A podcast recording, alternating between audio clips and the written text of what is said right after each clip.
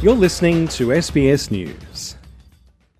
How long does humanity have left? The doomsday clock says we are 90 seconds away from midnight after atomic scientists reset the predicted point of the world's annihilation. Russia's thinly veiled threats to use nuclear weapons remind the world that escalation of the conflict by accident, intention, or miscalculation is a terrible risk. The possibilities that the conflict could spin out of anyone's control remains high. That's the president and CEO of the Bulletin of Atomic Scientists, Rachel Bronson, explaining why they have set the doomsday clock so close to midnight. But what does that actually mean? The doomsday clock is a symbolic timepiece showing how close the world is to ending. Midnight marks the theoretical point of annihilation. Every year, scientists move the hands of the clock closer to or further away from midnight based on their reading of existential threats at that time.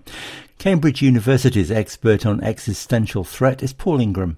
It uh, emerged at the beginning of the Cold War to uh, to give a sense of the urgency uh, to achieve nuclear disarmament and to climb out of the abyss that we were facing in the early 1950s. And in more recent times, it has taken on climate change and uh, emerging disruptive technology to give an, a sense of the risks, the catastrophic risks that we face uh, as a planet, uh, largely through our own uh, deliberate activities.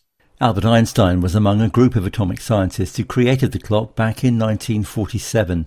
These days, a Chicago based NGO called the Bulletin of the Atomic Scientists updates the time annually. A board of scientists and other experts in nuclear technology and climate science, including 13 Nobel laureates, discuss world events and determine where to place the hands of the clock each year.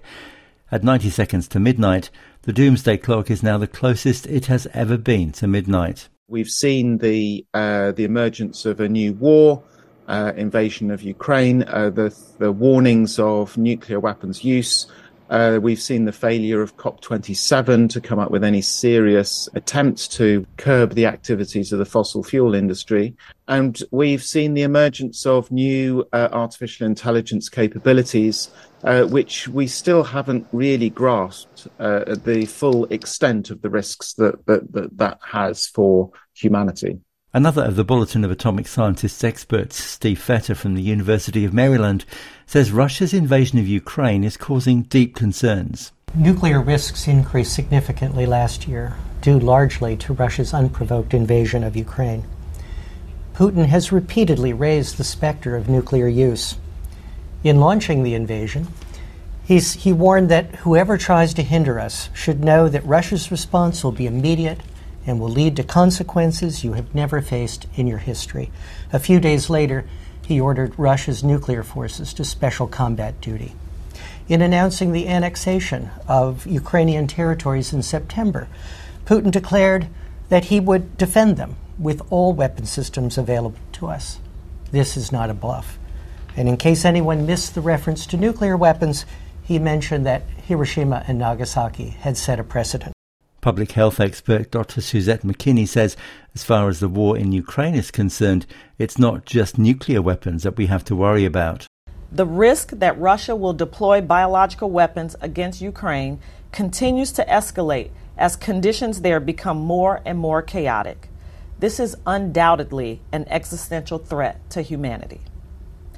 No matter the potential source, whether natural, accidental, or intentional, when the clock first started ticking more than 75 years ago, it sat at 7 minutes to midnight. In 1991, the clock was the furthest it has ever been from doomsday, at 17 minutes. That was the time when the Cold War ended and the United States and Soviet Union signed the Strategic Arms Reduction Treaty that substantially reduced both countries' nuclear weapons arsenals.